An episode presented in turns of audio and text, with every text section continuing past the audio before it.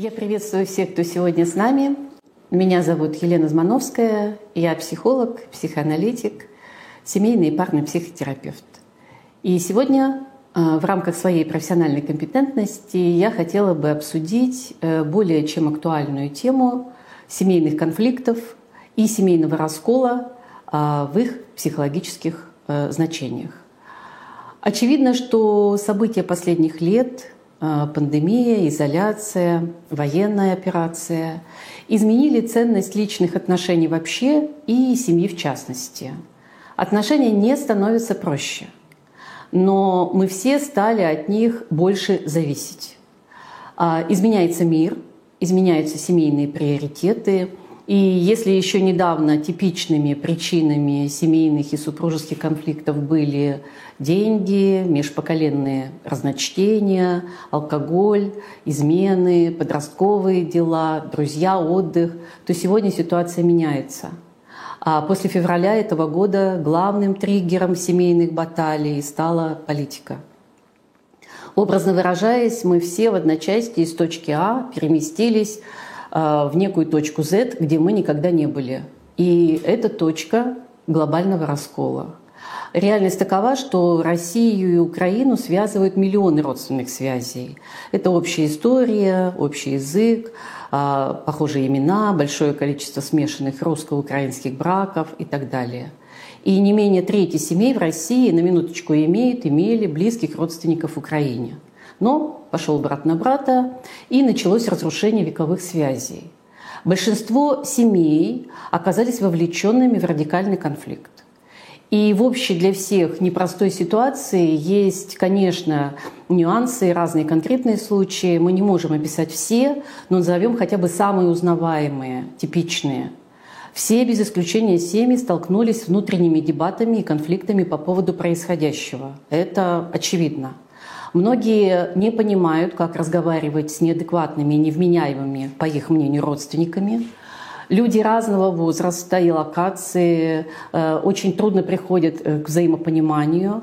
Молодые спрашивают, э, как разговаривать с родителями, которые с утра до вечера смотрят один ТВ-канал, ведут себя неадекватно и возбуждаются каждый раз, когда дети пытаются высказать свою точку зрения. Родители же при этом беспокоятся, что дети попали э, под влияние западных СМИ и зомбированы чужой, опасной для нас пропагандой, чуждой для нас пропагандой. Э, пример актуального семейного конфликта вот на сегодняшней политической почве. Папа военный, мама педагог, сын учится в магистратуре в одной из европейских стран и с друзьями выступая с пацифистскими заявлениями. Родители обвиняют его в предательстве родины и заявляют, что отныне он им не сын. Другие примеры. А взрослая дочь 45 лет не может спокойно общаться со своим пожилым отцом, который активно вовлекает ее в агрессивный разговор о политике. При этом каждый разговор заканчивается скандалом и взаимными обвинениями. Но я уже не говорю о тех ситуациях, когда мать проклинает дочь, которая пишет антивоенные посты в соцсетях и выходит на митинги протеста. И, конечно, труднее всего понять друг друга родственникам, находящимся по разные стороны военных действий. Двоюродная сестра с семьей в Украине в отчаянии обвиняет русских, своих русских сестер и родственников в том, что они оправдывают насилие и никак не выступают против военных действий. А все это узнаваемые, хотя еще и не самые жесткие примеры из сегодняшней нашей реальности. Реальность такова, что конфликты множатся, и дальше может быть еще сложнее. Семьи трещат по всем швам. А в чем, на мой взгляд, уникальность момента? А, у нас возникла парадоксально, можно сказать, шизофреническая ситуация, а, во что нужно во что бы то ни стало сохранить конкретные родственные, добрые, теплые семейные связи с одновременным разрушением общего социально-политического и территориального единства. Ну, как если бы перед кем-то поставили задачу разбомбить полностью до основания многоэтажный дом, оставив в целости э, какую-то квартиру, например, номер 9. Такое возможно? Ну, пока непонятно. Давайте хотя бы мы вместе подумаем об этом. А, для начала хорошо бы нам всем провести четкую черту между нормальными семейными разногласиями и деструктивными конфликтами. Мы знаем, что конфликты, хотя и неприятные, они напрягают, но они неизбежны и, говорят, даже полезны. А, любая семья состоит из людей, в чем-то отличающихся друг от друга, иногда даже сильно, во взглядах, привычках, желаниях, Э, внутренние различия э, закономерно приводят к внешним столкновениям. Люди начинают выражать несогласие, ищут компромиссы и в итоге перестраивают всю свою жизнь. Например, подросток начинает бурно протестовать и отказывается послушно выполнять прежние требования родителей и даже прежние договоренности – для ребенка это очень важный момент развития, взросления через отделение от авторитета и мнения родителей. И в борьбе за признание права на собственное мнение подростки, конечно, используют любые, зачастую опасные средства, но в данном случае цель для них очень важна. Возникает период болезненных, но неизбежных семейных конфликтов, в ходе которых родителям, чаще это их, э, это их э, кризис, а не подростков, родителям придется признать, что ребенок изменился, прежней жизни уже не будет, и в срочном порядке нужно пересмотреть и изменить правила. Иначе э, нормальный возрастной кризис перейдет в деструктивный конфликт на долгие годы. Каковы же признаки нормального или нормативного конфликта? В норме пусть и с разной частотой и степенью выраженности, а близкие люди продолжают общаться, несмотря ни на что. Они имеют право выражать свои чувства, высказывать свое мнение, что особенно непросто именно с близкими людьми.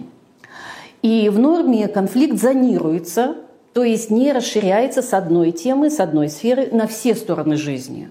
Ну да, поссорились, там, предположим, из-за плохих оценок ребенка в школе – но после все дружно собрались и поехали кататься на велосипедах. Здоровье никто не отменял. И в итоге не очень приятные конфликты приводят к очень полезным семейным изменениям, к новым правилам, к новым привычкам и договоренностям. И через конфликты происходит развитие и реконструкция жизни. К сожалению, социально-политическая ситуация такова, что большая часть сегодняшних семейных конфликтов носит э, объективно сложный, зачастую бессмысленный и разрушительный, то есть деструктивный характер. И как отличить э, деструктивный конфликт от обычной ссоры? В случае деструктивного с угрозой для жизни семьи конфликта имеют место следующие принципиальные моменты – Семья вступает в этап затяжной, непрекращающейся психологической войны с непримиримыми, э, с непримиримыми позициями, с несогласием сторон, радикализацией мнений, взаимными оскорблениями и безобразными скандалами. Далее. Напряжение неуклонно возрастает. Происходит непрерывная эскалация конфликта вплоть до э, страшных э, скандалов и угрозы насилия усиливаются проявления расчеловечивания, а, запредельного страха, защитной агрессии, обвинений, жестокости и ненависти. После общения участники чувствуют заметное ухудшение эмоционального и физического состояния, которое фиксируется на долгое время, то есть не изменяется в лучшую сторону. Наблюдается расширение конфликта на все новые и новые сферы и вовлечение новых и новых участников вне э, семьи и внутри ее, и формирование семейных альянсов. И в какой-то момент напряжение в семье становится настолько непереносимым, э, что объявляется полная невозможность отношений, разрыв одних членов семьи с другими. И на долгие месяцы, годы или даже навсегда с кем-то просто перестают общаться происходит э, уже реальный раскол семьи, ее патогенная фрагментация. Э, семейные психологи хорошо знают, что разрыв значимых семейно-любовных отношений – это самый неблагоприятный исход деструктивного конфликта. Разрыв – это ситуация, когда отношения становятся невозможным после определенных слов и действий, которые обозначаются членами семьи как преступление – Одни изгоняют других из списка своих родственников, сопровождая все это проклятиями и пожеланиями смерти. Почему это происходит? Семья ассоциируется с единодушием и преданностью в беде, особенно в России. Если человек в трудной ситуации думает, ведет себя иначе, он обозначается как предатель, как опасный, неприемлемый и чужой. Ну, со своими ведь не спорят, их не бросают в беде, за них не бьются до конца. И здесь любовь ассоциируется с полным ментальным слиянием. А, каковы последствия разрыва любовно-родственных отношений? Не буду сглаживать ситуацию. Последствия разрыва любовно-родственных отношений ужасны. Те, э, те, с кем мы насильственно разрываем значимые отношения, навсегда остаются внутри нас и становятся хроническим внутренним источником травмы, вины и агрессии. И это то, что уже никогда нельзя изменить. А в семье об этом перестают говорить и думать. Травмы и негативные переживания переходят во внутренний мир каждого члена семьи, при том, что люди об этом упорно молчат. И семейные разрывы изгнания негативно влияют на все последующие поколения до седьмого колена, вызывая непонятные хронические расстройства поведения, а, самочувствия и болезни – особенно у непосредственных участников, их детей и внуков. Вот эти три поколения в зоне риска. А что же делать в случае возникновения серьезного семейного конфликта на политической почве? А, счастливы те люди, родственники и супруги, которые одинаково видят сложившуюся ситуацию. Здесь спасение. Именно таких людей стресс объединяет и делает сильнее на все последующее время. Но что делать, если на почве политики семья раскололась на две или больше враждующих групп с разными позициями? Для начала нужно заметить, что ситуации могут быть очень разные. Одного волшебного совета нет. Способы урегулирования конфликта зависят от массы обстоятельств от особенностей семьи, от места проживания ее членов, их возраста, образования, от типа конфликта и так далее. У каждой семьи есть свой собственный план спасения. Но обычно этими вопросами, особенно трудными, занимаются семейные психотерапевты. И тем не менее, обобщая опыт многих семей, можно выделить несколько типичных семейных конфликтов и способов их разрешения в свете сегодняшних возможностей – Чаще всего а, сегодня имеет место три типа конфликта или их сочетания. Ценностный, информационный и конфликт интересов. Самый тяжелый долгоиграющий вариант – это семейный раскол на почве ценностного конфликта. Ну, представьте ситуацию. Большая часть жизни пожилых родителей прошла в Советском Союзе под лозунгом «долго перед Родиной», ответственности, гордости за свою страну и ее многочисленные жертвы а при этом их детей в условиях свободного самовыражения и интернет-общения без национальных границ. В, критических момент, в критический момент эти две ментальности просто никак не могут совместиться. Родители готовы отдать жизнь за родину, каким бы ни были ее действия и намерения, а все остальные, а, а все остальное они расценивают как предательство, а их дети идут на запрещенные митинги за мир и человечность. Здесь прямо противоположные жизненные ценности. Как известно, ценностный конфликт наиболее трудно разрешим. За этим стоит вся жизнь человека. Отказаться от того, что всегда было для тебя важно, это значит перечеркнуть всю свою прежнюю жизнь, разрушить весь свой предыдущий опыт и в итоге потерять себя и свою идентичность. И здесь правда у каждого своя. И споря про политику, люди всегда отстаивают свои корневые ценности, поэтому так трудно договориться. Что же делать, если семья попала в эту ужасную ловушку ценностного конфликта? Важно определиться с приоритетами. Если семья по-настоящему важна, то полезно договориться с собой, что это не полный разрыв отношений, а их временная заморозка до окончания, ну, например, военных действий. До этого момента для многих просто сейчас невозможно договориться. И в этом случае нужно взять паузу и терпеливо ждать изменения ситуации. Другой, еще более э, часто встречающийся вариант – это хронический деструктивный конфликт на почве э, конфликта интересов – Самый э, болезненный очевидный пример – это когда члены одной семьи проживают на разных территориях. Ну, например, родители живут и работают в сибирском городе, их старший сын работает в Европе, младшая дочь учится в Москве, а тети и дяди находятся в данный момент в Украине в местах боевых действий. И у людей из разных локаций будут объективно, закономерно разные ситуации, риски, потребности и страхи. Все боятся и все защищаются. Кто-то защищает свою жизнь, кто-то право на свободу выбора, а кто-то единственное, что у него осталось, это самоуважение. Многочисленные, нередко расчеловеченные дебаты в соцсетях убедительно нам с вами показывают, что те, кто сегодня проживает в Украине, в России или, наоборот, эмигрировал в другие страны, это три разные группы, которые просто не могут в данный момент понять и принять позиции друг друга. И люди никак не могут повлиять на общую объективную ситуацию. Они сходят с ума от отчаяния, бессильной злобы.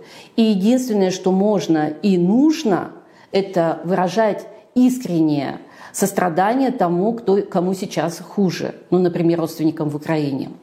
И Конечно, требуется признание в рамках семьи, невыносимости незаслуженных страданий, простое человеческое понимание и сострадание без каких-либо политических дискуссий, споров, самооправданий, объяснений.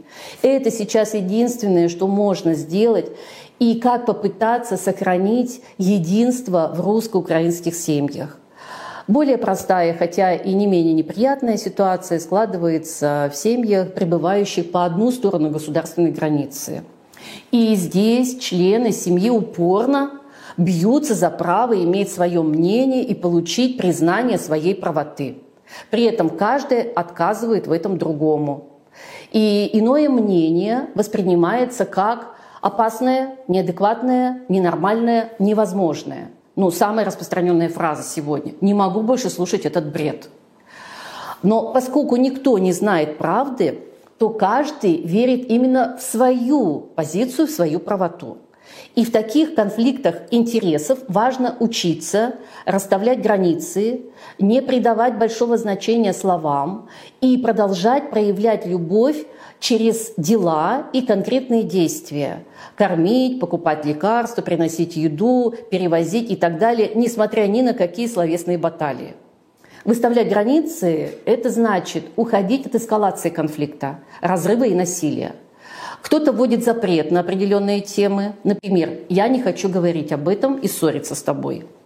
А кто-то ставит э, спор на паузу. Давай просто сейчас остановимся, успокоимся и отложим этот разговор.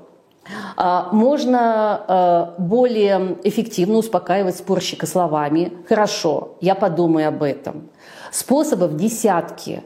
Важно хоть что-то делать для профилактики расчеловечивания, разрыва близких родственных связей. И мы все понимаем, что в эпоху информационных войн весомая причина семейных конфликтов кроется в лидерах мнений и источниках информации. По факту мы имеем семейные информационные лакуны, не связанные поля. Бабушка целый день смотрит Первый канал, папа Соловьев Live, сын BBC, тетя украинское телевидение и понеслась душа в рай. И в такой ситуации, конечно, часть семей, исходя из инстинкта самосохранения, включает программу информационного детокса – они просто вырубают все источники информации, перестают слушать новости и их обсуждение э, ну, от слов вообще. И кто-то пытается обмениваться информацией, даже если позиции очень разные, друзьям, родственникам, чтобы лучше понять друг друга, хотя это тоже болезненно, видеть то, что ты не хочешь видеть. В идеальном варианте для полного взаимопонимания с родственниками и друзьями нужно синхронно смотреть и слушать общий информационный контент – и желательно разнообразный. Как-то так. Но э, насколько это возможно? Э, в целом, если люди понимают важность семьи, и если они хотят, пусть и в форме ссоры, но говорить друг с другом на волнующие темы, то связь не потеряна, и есть большая надежда, что семья исцелится. Конфликт – это форма взаимодействия. Как известно, если мы не можем предотвратить бунт, то нужно его возглавить. И здесь важно, чтобы кто-то в семье, ну, например, наиболее трезвый или спокойный человек, взял на себя роль перевода безобразного скандала в конструктивное русло. Если хотя бы один человек умеет уходить от деструктивного конфликта, то крови не будет и семейной травмы не произойдет. Но нужно начинать с правильных мыслей. Озвучим список антикризисных установок. Первое. Мы не можем повлиять на мир, на окружающую ситуацию, но мы можем сохранять контроль над своей жизнью, над своим состоянием и над своими собственными отношениями. А, в условиях политического кризиса конфликты – это нормальная реакция на ненормальные события. При этом важно стараться исключать разрыв семейных отношений как способ разрешения проблемы. Это не решение проблемы, это создание сильнейшей травмы. Или воспринимать его как временную меру, этот разрыв. А нужно видеть за спорами жгучую потребность э, людей говорить друг с другом и получать поддержку, чтобы не сойти с ума. И здесь полезно воспринимать вербальную агрессию как защиту своих ценностей и своего самоуважения. Важно не то, есть ли конфликты, а то, как они заканчиваются и что происходит между людьми. А, нужно искать общие дела и интересы вне острых конфликтных тем, делать что-то вместе, ну или даже просто регулярно обниматься. Если же все перечисленное э, все же не помогает, и конфликт становится неуправляемым, и он становится все более деструктивным, ну, есть такая возможность, как обратиться к медиаторам или семейным психологам. Благо сейчас психологические службы развиваются с космической скоростью и в очном, и в очень доступном онлайн-формате. В любом случае, э, всем нам придется повышать э, культуру семейного диалога, работать над культурой семейного диалога.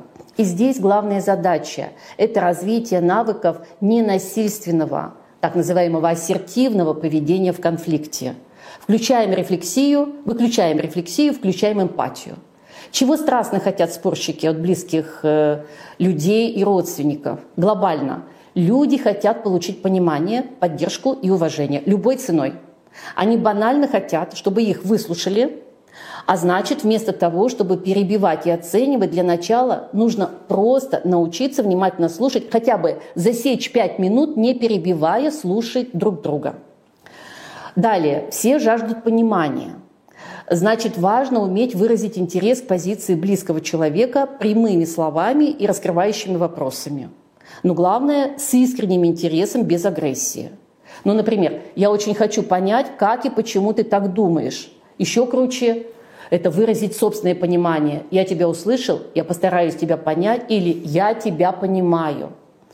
Я понимаю твои чувства, я понимаю, почему ты так думаешь, я понимаю, что ты имеешь в виду. Аватар. Высший пилотаж культуры диалога – это найти и проговорить зоны согласия и уважения – и только после всего этого вполне уместно признать, что и у меня есть свое мнение, оно иное, это нормально, и я даже могу его прояснить после того, как признал право другого. Похоже, что в условиях всеобщего раскола, скорее всего, признать нормальность различий и естественность разных точек зрения у самых близких людей и народов – это самое трудное – в заключение хочется сказать, что э, очень многое в жизни можно изменить при условии, что семейные связи сохранены как главный источник любви, поддержки и силы. На мой взгляд, сейчас главный ресурс борьбы со злом – это сохранение добров, добра и добрых отношений в собственной семье. Если же семья раскололась под натиском стрессовых событий и общего горя, с большой вероятностью может возникнуть печально известный феномен семейной травмы и ее межпоколенной передачи. Но данному вопросу я предлагаю посвятить следующую нашу беседу. Ваш семейный парный терапевт Елена Змановская.